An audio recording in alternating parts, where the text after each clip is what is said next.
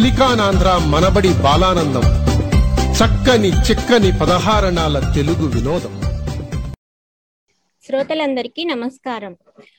చక్కని చిక్కని పదహారణాల తెలుగు వినోదం బాలానందం కార్యక్రమానికి స్వాగతం సుస్వాగతం. ఈరోజు ఈ బాలానందం కార్యక్రమాన్ని చాంబర్గ్ ఇలినాయి మనబడి కేంద్రం బాలబాలికలు సమర్పిస్తున్నారు. ఈ కార్యక్రమానికి అత్తయ్యగా వ్యవహరిస్తున్నది నేను నా పేరు మాధవి. ఏ కార్యక్రమం సుసంపన్నం కావాలన్నా అది ఎందరో సమిష్టి కృషి ఫలితమే కదా. అలాగే ఈ మా కార్యక్రమానికి సహకరించిన మా ప్రా మా మనబడి కేంద్ర సమన్వయకర్త శ్రీమతి పద్మా వెల్లంకి గారికి మా ధన్యవాదములు తెలుపుకుంటున్నాము. అలాగే నాతో పాటు సహకరించిన మా మనబడి గురువులు శ్రీమతి స్వప్న గారికి శ్రీమతి రాజేశ్వరి గారికి శ్రీమతి కవిత గారికి అండ్ శ్రీమతి భార్గవి గారికి ధన్యవాదములు తెలుపుకుంటున్నాను. పిల్లలకి తల్లి శిక్షణనిచ్చిన తల్లిదండ్రులందరికీ మనసారా ధన్యవాదములు తెలుపుకుంటున్నాను. అలాగే మాకు ఈరోజు ఈ అవకాశం ఇచ్చిన బాలానందం కార్య కార్యక్రమ బృందానికి మా ప్రత్యేక ధన్యవాదములు తెలుపుకుంటున్నాము. ఎంతో ఆసక్తితో ఉత్సాహంతో ఈరోజు కార్యక్రమంలో పాల్గొనటానికి వచ్చిన ఈ బాలబాలికలు అందరికీ అభినందనలు. బాలబాలికల ప్రతిభా పాఠవాలకు ఆలవాలం మన బాలానందం కార్యక్రమం.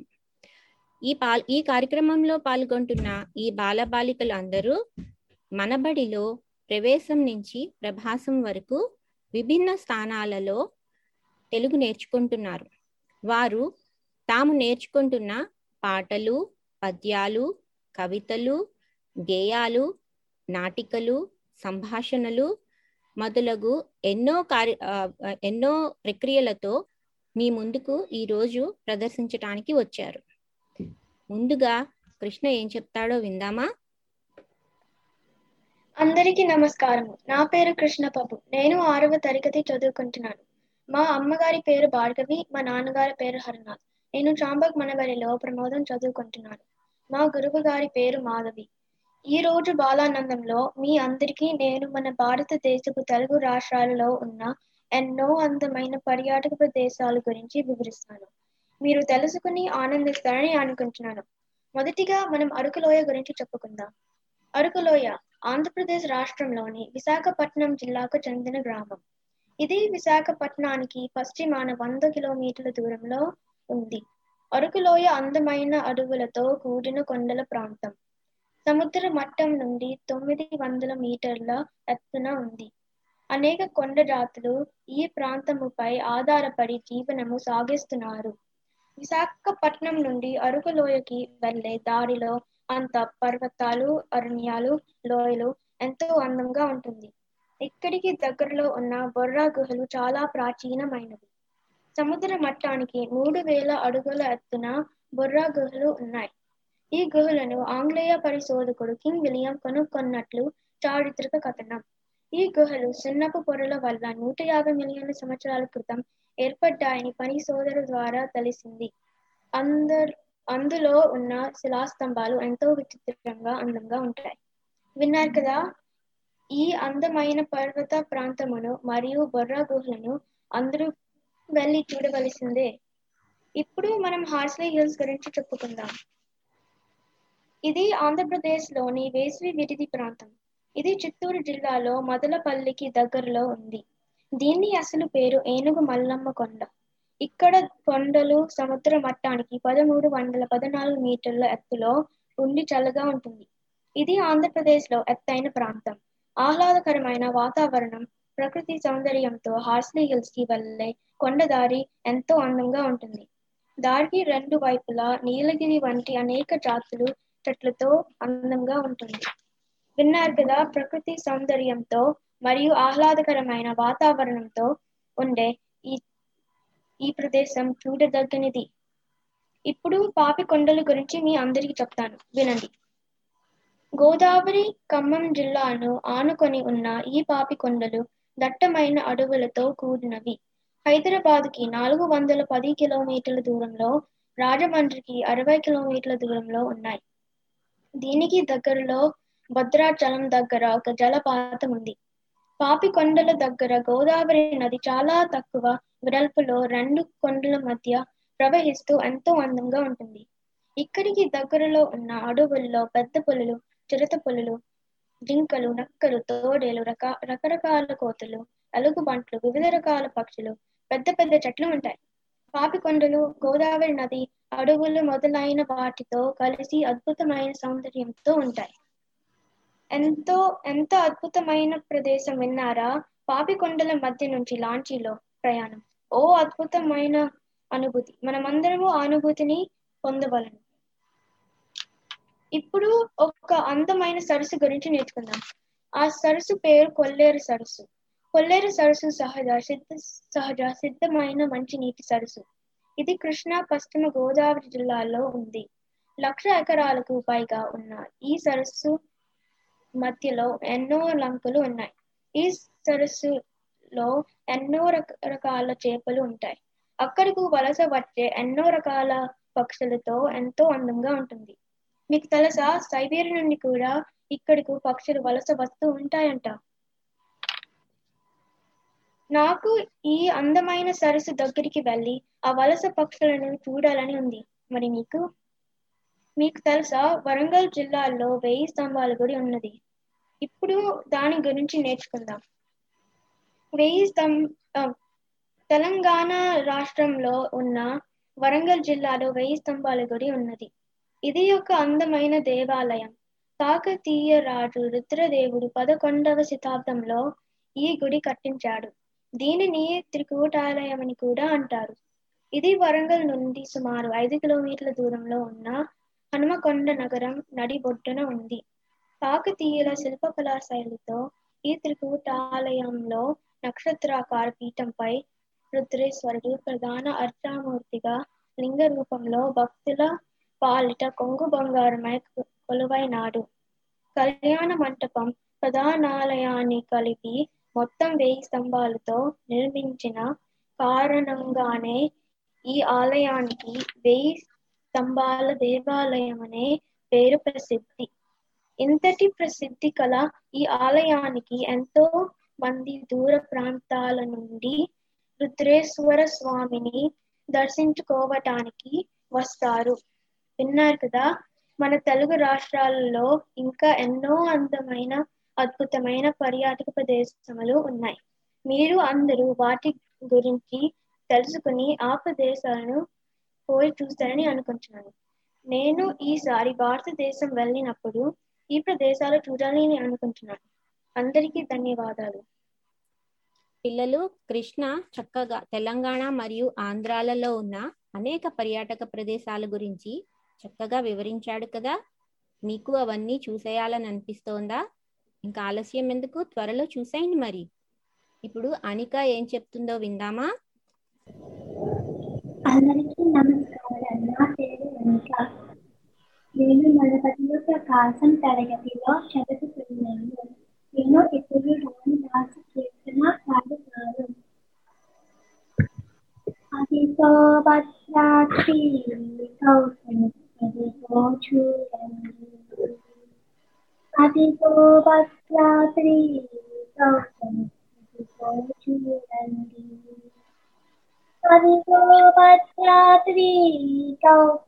అదిగో చూడండి అదిగో భద్రాద్రి కౌసలి ఎదిగో చూడండి అదిగో భద్రాద్రి కౌసలి ఎదిగో చూడండి అదిగో భద్రాద్రి కౌసలి ఎదిగో చూడండి ముతముత సీత ముదిత లక్ష్మణులు కలిసి కొలుగా రఘుపతి నుండి ముదముత సీత ముదిత లక్ష్మణులు కలిసి కొలుగా రఘుపతి నుండి అదిగో భద్రాద్రి కౌసం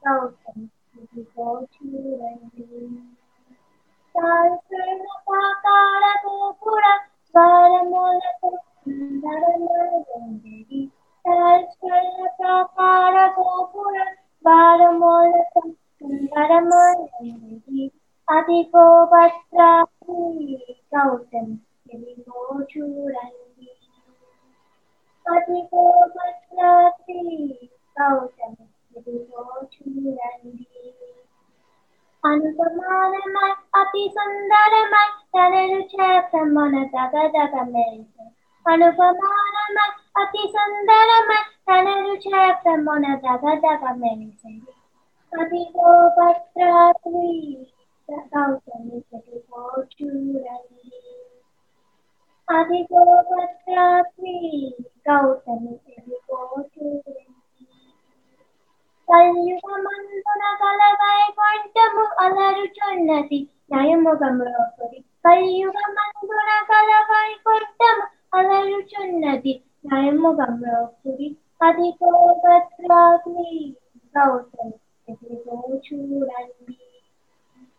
అది భద్రాగ్ని గౌతమి ఎదిగో చూడండి. శ్రీకరముగ శ్రీరామదాసుని రాగతముగ ప్రోచే ప్రభు వాసము శ్రీకరముగ శ్రీరామదాసుని రాగతముగ ప్రోచే ప్రభు వాసము అదిగో భద్రాద్రి గౌతమి ఎదిగో చూడండి అదిగో భద్రాద్రి గౌతమి ఎదిగో చూడండి అదిగో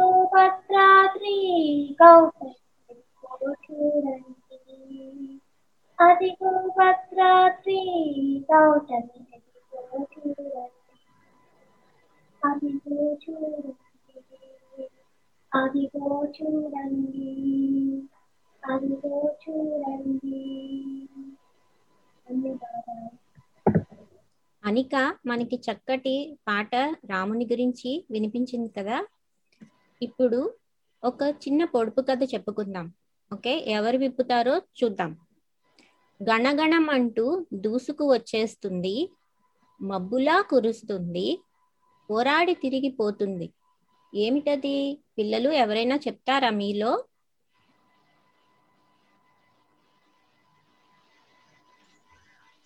అందరికీ నమస్కారం. నా పేరు శ్రేయాస్. నేను మన ఓ fire truck. Oh fire truck. తెలిసిందే శ్రీహాస్కి చాలా మంచిది. ఓకే ఇప్పుడు శ్రీహాస్ మనకి తను చెప్పేది ఏదో వివరిస్తాడట. విందామా మరి? అందరికీ నమస్కారం. నా పేరు శ్రీహాస్. నేను మన బడిలో ప్రభాసం చదువుతున్నాను. ఇప్పుడు నేను ఎడారుల గురించి చెబుతాను. అవి ఎలా ఏర్పడతాయి? మరియు అవి ఎక్కడ ఉంటాయి? అనే విషయాలు చెబుతాను. ఎడారులంటే మన అందరికీ తెలుసు కదా నిజానికి నీరు లేకుండా విశాలంగా ఇసుక వ్యాపించి ఉండే ప్రాంతాన్ని ఎడారి అంటారు. భూభంగంలో ఎనిమిది వంటలు ఎడారులు వ్యాపించి ఉన్నాయి. ఎడారులు ఏర్పడడానికి అనేక కారణాలు ఉన్నాయి. గాలి ఒక దిశలో చాలా దూరం ప్రయాణం చేస్తే వెడ్డి వల్ల అందులో ఉండే నీటి ఆవిరి ఎండిపోతుంది. అలా ఆ ప్రాంతంలోని సమాంతాంతిని గ్రహించడం వల్ల నేల ఎండిపోయి మొక్కలు చెట్లు గణనీయంగా తగ్గిపోయి ఆ ప్రాంతం ఎడారిగా మార మారిపోతుంది. ఎడారులు సాధారణంగా భూమధ్య రేఖ వద్ద కనిపిస్తాయి. ఆ ప్రాంతంలో వే వేడి ఎక్కువగా ఉండ ఉండటం ప్రధాన కారణం. భూమధ్య రేఖకు దూరంగా కూడా దారులు ఉండవచ్చు. ఒక ప్రాంతానికి సముద్ర తీరానికి మధ్య పర్వత శ్రేణులు ఉంటే సముద్ర తీరం నుండి విచే పర్వతాలను దాటలేవు. అందుచేత పర్వతాలకు ఒకవైపు మాత్రమే వర్షిస్తాయి. పర్వతాల రెండవ భాగం తది అరిపో ఆరిపోయి కొంతకాలానికి ఎడారిగా మారిపోతుంది. ఉత్తర ఆఫ్రికాలోని సహస్ సహారా డజ్ సహారా ఎడారి ప్రపంచంలో కెలా పెద్దది. ఇది తూర్పు నుండి పదమరకు ఐదు వేల నూట ఇరవై కిలోమీటర్లు ఉత్తరం నుండి దక్షి దక్షిణానికి రెండు వేల రెండు వందల నలభై కిలోమీటర్లు వ్యాపించి ఉంది. ఈ ఎదారి వైశాల్యం ఎనభై మూడు లక్షల ఇరవై వేల చదరపు కిలోమీటర్లు. నీటి అవసరం తక్కువ ఉండే కొన్ని రకాల మొక్కలు జంతువులు ఎదారిలో జీవిస్తాయి. ఎదారి ఉంటే ప్రపంచమంతా పెరు పొందింది. ధన్యవాదాలు. పిల్లలు శ్రీహాస్ ఎంత చక్కగా ఎడారుల గురించి వివరించాడో కదా. ఇప్పుడు క్షితిజ్ ఏం చెప్తాడో విందామా. నా పేరు క్షితిజ్ బ్రండి నేను ఇవాళ గురించి చెప్తాను. ఇప్పటి పిల్లలకు చాలా మందికి తెలియకపోవచ్చు. మందికి తెలియకపో సొగసు పెంచే మకుట మాణిక్యం.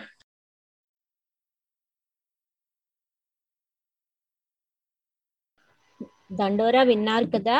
ఇప్పుడు మళ్ళీ మన కార్యక్రమంతో కంటిన్యూ అవుదాం. ఇప్పుడు తేజ్ ఏం చెప్తాడో విందామా? నమస్కారం. నా పేరు తేజ్ ప్రాతిపాటి.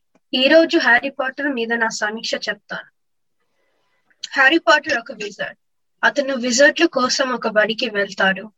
ఈ బడి పేరు హాగ్వాట్స్ హ్యారీకి హాగ్వాట్స్లో ఇద్దరు స్నేహితులు ఉన్నారు. వారి పేర్లు హర్మని హర్మాయిని మరియు రాన్. డ్రేకో మాల్ఫాయ్ అనే అబ్బాయి వాళ్ళని ఇబ్బంది పెట్టుతాడు. హ్యారీ పాటర్ కథలో వోల్డమోట్ అనే చెడ్డ విజర్డ్ ఉంటాడు. అతను చాలా బలమైన విజర్డ్. వోల్డమోట్ని చంపగలే విజర్డ్ హ్యారీ పాటరే అని అందరు అంటారు. హ్యారీని ద బాయ్ హూ లెఫ్ట్ అనే బిరుదుతో పిలుస్తారు. వోల్డమోట్ ఫిరల్ అనే ప్రొఫెసర్ని నియంత్రణ తీసుకున్నాడు. హ్యారీ తన స్నేహితులతో కలిసి క్విరల్ యొక్క శరీరం నుంచి వోల్డమోట్ని తరిమేస్తాడు.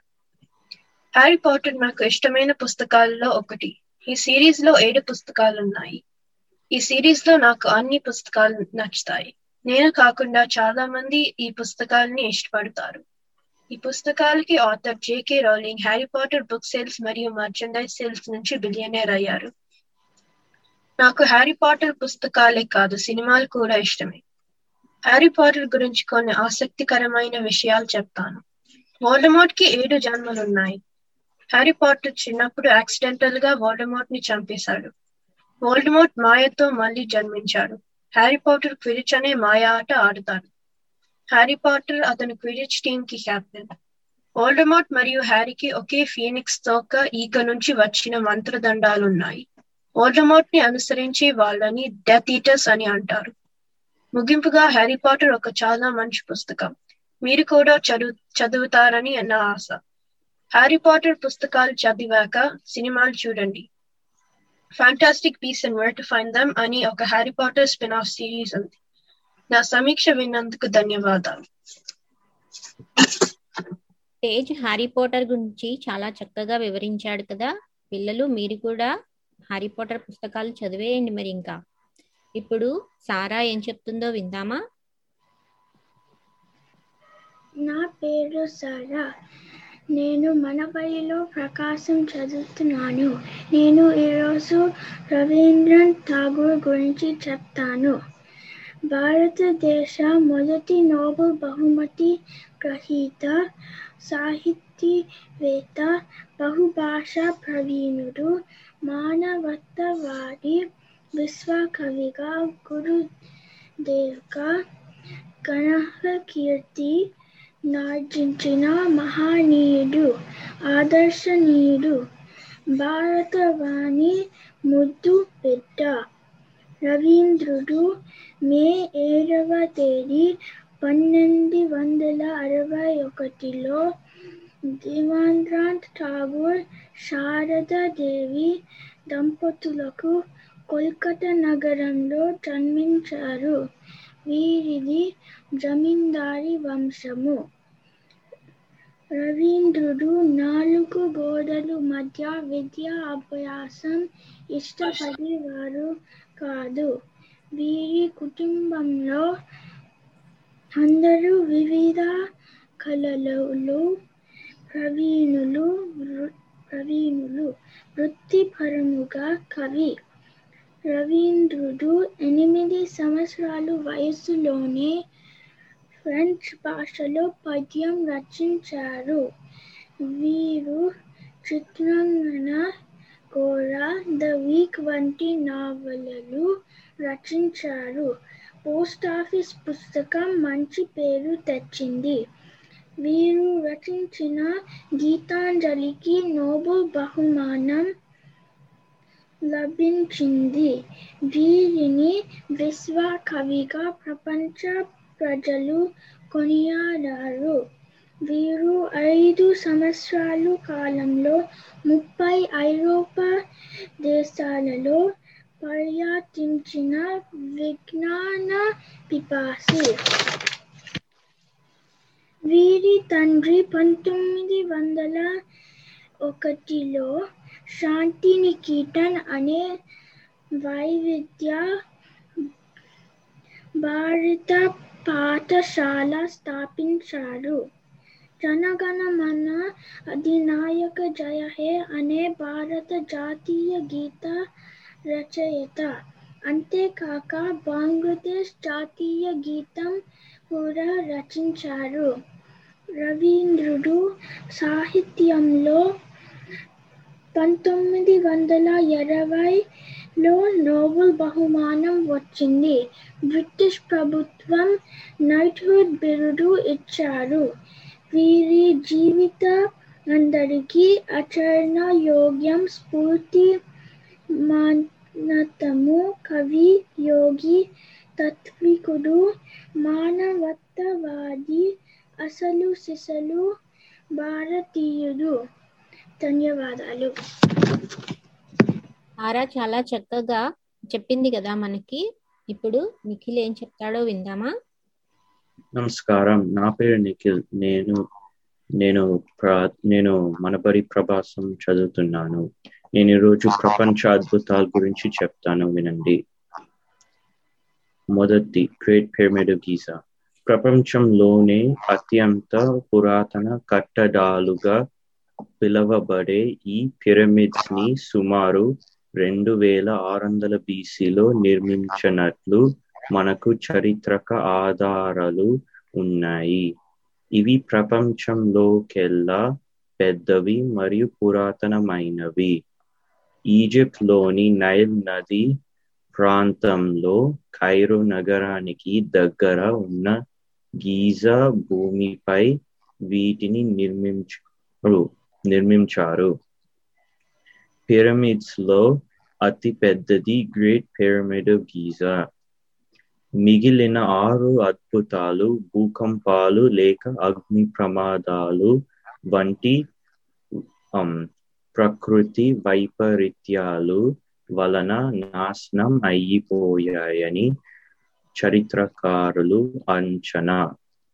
ఏడు అద్భుతాలు ఏడు అద్భుతాలలో great great pyramid of Giza ఒకటి మాత్రమే ఇప్పటికీ గీజాలో నిలిచి ఉన్నది. రెండవది హ్యాంగింగ్ గార్డెన్స్ ఆఫ్ బ్యాబిలాన్ దీనిని ఆరు వందల బీసీలో నిర్మించి ఉంటారని చరిత్రకారులు భావిస్తున్నారు. ఇరాక్లోని బాగ్దాద్ నగరానికి దగ్గర ప్ర ప్రదే ప్రవా ప్ర- త్రవ్వకల త్రవ్వకలలో ఈ హ్యాంగింగ్ గార్డెన్స్ ఆధారాలు దొరికాయి ఇవి మెసపతేమియా నగరితిక కాలం నాటివిగా um, గుర్తించిన గుర్తించారు మూడవది statue of Zeus at Olympia దీనిని గ్రీక్ శిల్పి ఫీడియస్ um, నాలుగు వందల ముప్పై ఐదు బీసీలో పూర్తి చేశారు. ఇది గ్రీస్లోని ఒలింపియాలో ఉండేది. దీనిని మూడు వందల తొంభై నాలుగు ఏడిలో కాన్స్టనోపుల్ తరలించారు. నాలుగవది టెంపుల్ ఆఫ్ ఆర్టమిస్ దీనిని మూడు వందల మూడు వందల యాభై బీసీలో గ్రీక్ దేవత ఆర్టమిస్ కోసం ఎఫీసియస్ దగ్గర నిర్మించారు. ఇది ఇది ప్రస్తుతం టర్కీ సెలుక్కి దగ్గర ఉన్న ప్రదేశం. ఐదవది మొజాలియం ఆఫ్ మొజాలియస్ హాలికార్నియస్ దగ్గర మూడు వందల యాభై మూడు మూడు వందల యాభై బీసీలో మొజాలియస్ కోసం నిర్మించిన సమాధి. ఇది మాత్ర ఇది ప్రస్తుతం ఇది ప్రస్తుతం టర్కీ బోర్డ్రం దగ్గర ప్రదేశం. దీని నుంచే పెద్ద సమాధులకు మొజాలియం అన్న పేరు వా- వాడుకలోకి వచ్చింది. ఆరవది కొలాసియస్ రోడ్స్.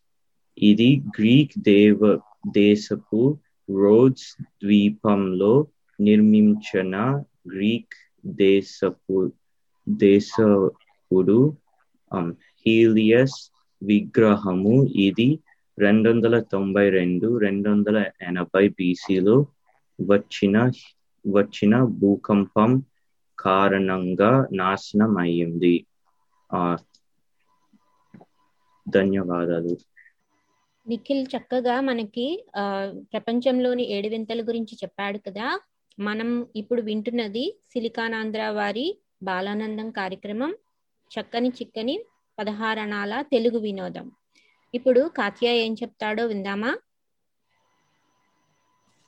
అందరికీ నమస్కారం. నా పేరు కాత్య రాగన్ నేను మన బదిల చదువుతున్నాను. ఈరోజు నేను కర్ణాటక సంగీతం గురించి చెప్తాను. భారతదేశంలో సంగీతంలో మనకి రెండు సంప్రదాయములు కనిపిస్తుంది. హిందుస్థానీ మరియు కర్ణాటక సంగీతం. ఉత్తర భారతదేశంలో హిందుస్థానీ దక్షిణ భారతదేశంలో కర్ణాటక సంగీతం కనబడుతుంది. మనం ఈ రోజు కర్ణాటక సంగీతం గురించి తెలుసుకుందాం. శృతి రాగం తాళం. కర్ణాటక సంగీతంకి ఎంతో అవసరం. శృతి తల్లి లాంటిది తాళం తండ్రి లాంటిది. కర్ణాటక సంగీత పితామహుడు పురందర్ దాసు మనకి ఎన్నో స్వర కల్పనలు చేశారు. సంగీత త్రిమూర్తులను త్యాగరాజు ముక్తుస్వామి దీక్షితార్ మరియు శ్యామ శాస్త్రులను అంటారు. వీరు మనకి ఎన్నో కొత్త స్వరాలు కల్పనలు రాగాలు చేశారు. ఒక కొత్త విధానాన్ని మొదలు పెట్టారు మన సంగీతలో ఆరోహణ అవరోహణ ఎంతో అవసరం. మీరు ఇన్నే ఉంటారు.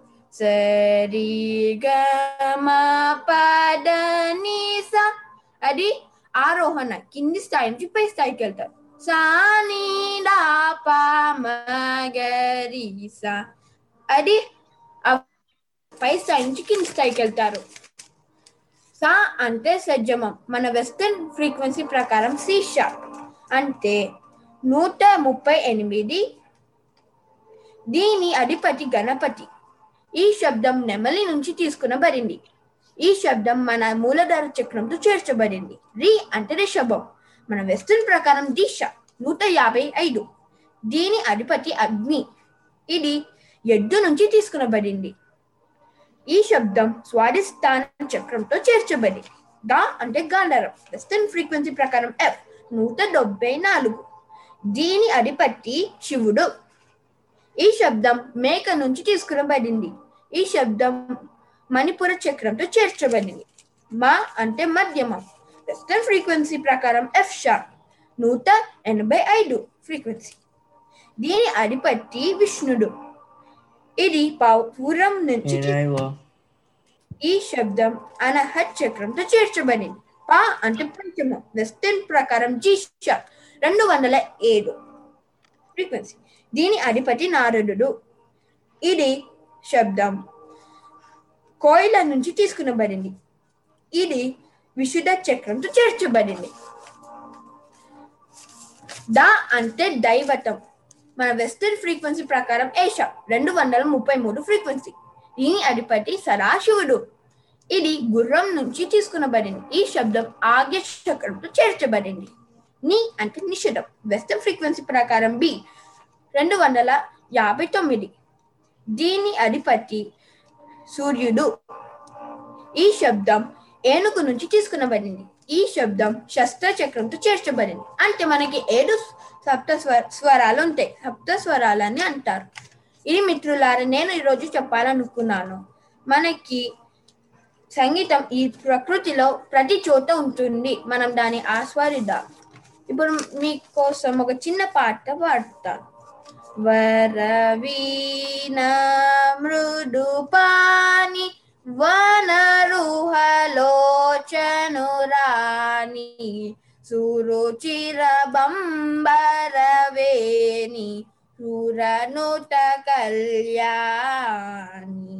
निरुपमशुभगुणलोल निरतजया प्रदशीला శుభగుణలోల వరదా ప్రియ రంగనాయకి వాంఛిత ఫలదాయకి సరసీజాసన జనని జయ జయ జయ ప్రదశీల.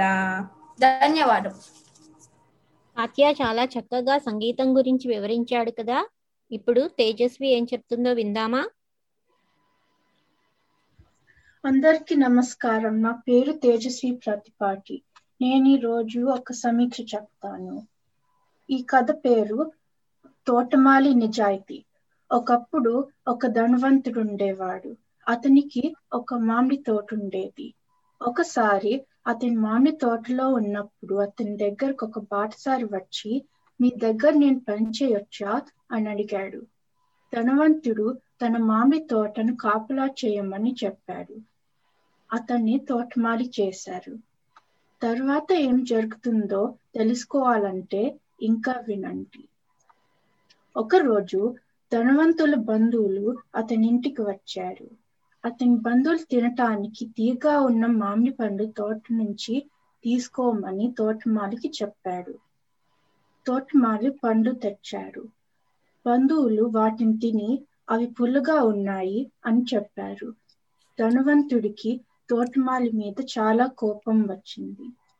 ధనవంతుడు అరిచాడు నీకెందుకు ఏ మామిడి పండ్లు తీయగా ఉన్నాయో తెలీదు. నువ్వు తోటలో ఉంటావు కదా తోటమాలి అన్నాడు. నేను మీ అనుమతి లేకుండా ఏ పండు తినలేదు. అవే రుచో తెలీదు. ధనవంతుడికి అర్థమైంది. తోటమాలిని పండ్లు తినటానికి అనుమతించారు. నీతి. మనం చేసే పనులు నిజాయితీగా చేయాలి. నాకు ఈ కథ అంటే ఇష్టం. ఎందుకంటే తోటమాలి లాగా నిజాయితీగా ఉండమని ఈ కథ చెప్తుంది. మనం నిజాయితీగా లేకపోతే అందరూ మనల్ని చెడ్డవారంటారు. మేము బాధపడతాము. నేను నిజాయితీగా ఉంటే అందరూ నా గురించి మంచి మాటలు అంటారు. ఈ కథలో తోటమాలి నిజాయితీగా ఉన్నాడు. ధనవంతుడు అతనితో కూడా మంచిగా మాట్లాడాడు. తోటమాలి లాగా ఉంటే ఎవరు నీతో కోపం పడరు. నాకు కథలో కొన్ని సంఘటనలు ఇష్టం. ఒకటి మొదటిలో ధనవంతుడు తోటమాలిని అతని దగ్గర పనిచేయటానికి ఒప్పుకుంటాడు. నాకు అదెందుకు ఇష్టం అంటే ధనవంతుడు ఒక మంచివాడు అని చెప్తుంది. అతను ఎందుకు మంచివాడంటే బాటసారికి ఉద్యోగం అవసరం అని తెలుసుకొని అతనికి ఉద్యోగం ఇస్తాడు. నాకు ఇంకొకటి ఇష్టం. తోటమాలి పండ్లు తినలేదు అని చెప్పటం నాకు ఇష్టం నాకు ఇది ఎందుకు ఇష్టం అంటే తోటమాలి అక్కడ చాలా నిజాయితీగా ఉన్నాడు మరియు చాలా మంచివాడు. ముగింపుగా కథ చదవటానికి చాలా సరదాగా ఉంటుంది. నాకు ఈ కథ ఎలా నిజాయితీగా ఉండమంటుందో ఇష్టం. మరియు తోటమాలి ఎంత నిజాయితీగా ఉన్నాడో ఎలా మామిడి పండ్లు తినలేదో నాకు ఇష్టం మీరు కూడా ఈ కథ చదివితే బాగుంటుంది. నాకు ఈ కథ చాలా ఇష్టం. మీరు కూడా ఇష్టపడతారని అనుకుంటున్నాను. నా సమీక్ష మీకు నచ్చిందా? విన్నందుకు ధన్యవాదాలు. పిల్లలు చక్కగా మనకి తేజస్వి ఒక నీతి కథ నీతి కథతో తన సమీక్ష చెప్పింది కదా. ఇప్పుడు సాగరిక ఏం పాడు ఏమి చెప్తుందో విందామా? నమస్కారం. నా పేరు సాగరిక గ్రంథి. ఇవాళ నేను తేనెల తేటల మాటలతో పాడుతున్నాను. తేనెల తేటల మాటలతో మన దేశమాతనే కొలిచెదమా భావం భాగ్యం కూర్చుకొని ఇక జీవనయానం చేయుదమా? తేనెల తేటల మాటలతో మన దేశమాతనే కొలిచెదమా? భావం భాగ్యం కూర్చుకొని ఇక జీవనయానం చేయుదమా?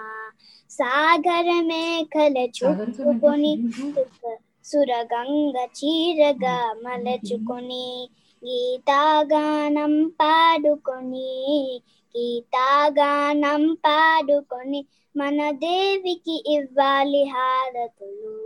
తేనెల తేటల మాటలతో మన దేశమాతనే కొలిచదమా భావం భాగ్యం కూర్చుకొని ఇక జీవనయానం చేయుదమా? గంగ జటాధర భావనతో హిమశైల శిఖరమే నిలబడగా. గలగల పారే నదులన్నీ గలగల పారే నదులన్నీ ఒక బృందగానమే చేస్తుంటే తేనెల తేటల మాటలతో మన దేశమాతనే కొయిచదమా భావం భాగ్యం కూర్చుకొని ఇక జీవనయానం చేయుదమా? ఎందుర వీరుల త్యాగ ఫలం మన నేటి స్వేచ్ఛకే మూల బలం వారందరినీ తలచుకుని వారందరినీ తలచుకొని మన మానస వీరిని నిలుపుకొని తేనెల తేటల మాటలతో మన దేశమాతనే కొలిచెదమా? భావం భాగ్యం కూర్చుకొని ఇక జీవనయానం చేయుదమా? ధన్యవాదాలు. సాగరిక చక్కటి పాట వినిపించింది కదా? ఇప్పుడు అనిరుద్ధ్ ఏం చెప్తాడో విందామా?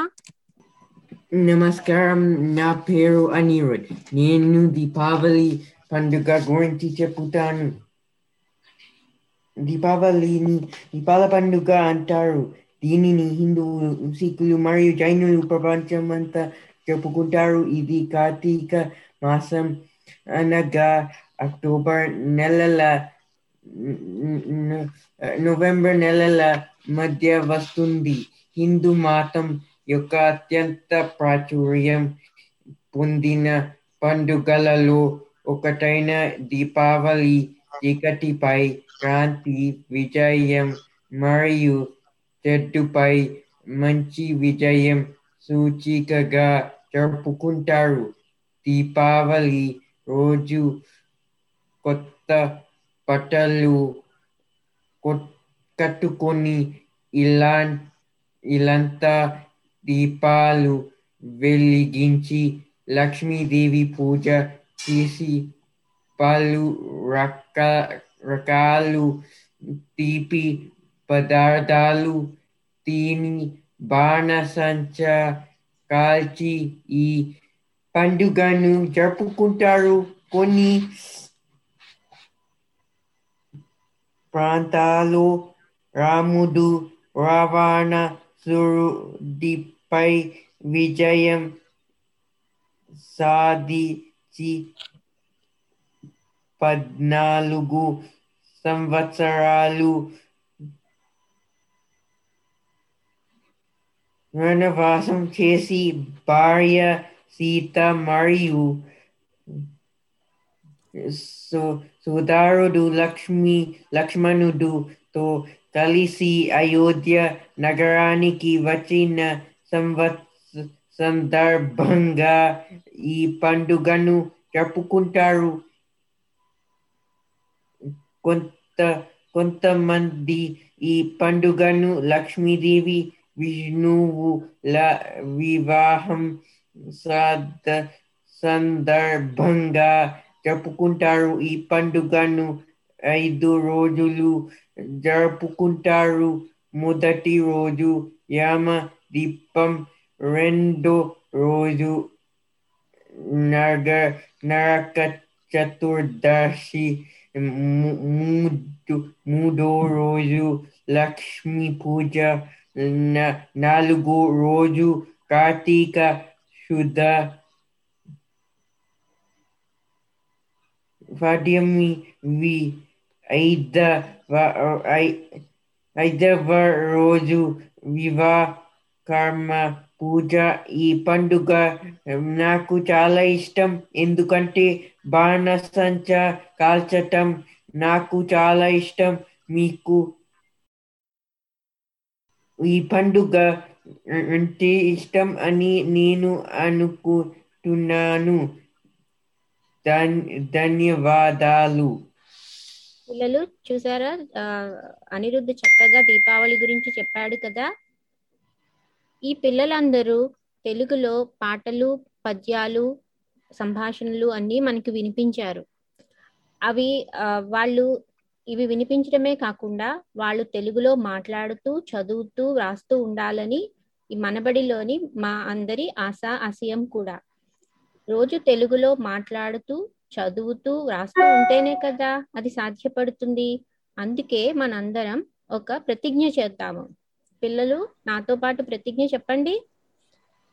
తెలుగు నా మాతృభాష. తెలుగు నా మాతృభాష. తెలుగు అంటే నాకు చాలా ఇష్టం. తెలుగు అంటే నాకు చాలా ఇష్టం తెలుగు వారందరితో తెలుగు వారి అందరితో నేను తెలుగులోనే మాట్లాడుతాను. నేను తెలుగులోనే మాట్లాడుతాను. తెలుగు చక్కగా చక్కగా చదువుకుంటూ తెలుగు చక్కగా చదువుకుంటూ ఎన్నో మంచి తెలుగు మాటలు వింటూ ఎన్నో మంచి తెలుగు మాటలు వింటూ రాస్తూ ఉంటానని ప్రతిజ్ఞ చేస్తున్నాను. ప్రతిజ్ఞ చేస్తున్నాను. జయ హో తెలుగు తల్లి.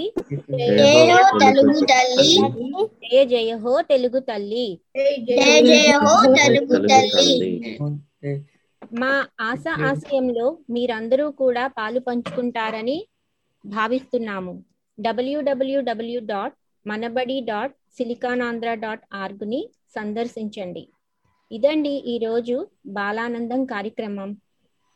బా షాంబర్గ్ ఇలినాయి మనబడి కేంద్రం బాలబాలికల ముద్దు ముద్దు మాటలతో కబుర్లతో సమయం గడిచిపోయింది కదా. మళ్ళీ రేపు ఇంకో రెండు కేంద్రాలు వారు సమర్పించే బాలానందం కార్యక్రమంతో మీ ముందు ఉంటాం అంతవరకు సెలవా మరి. నమస్కారం.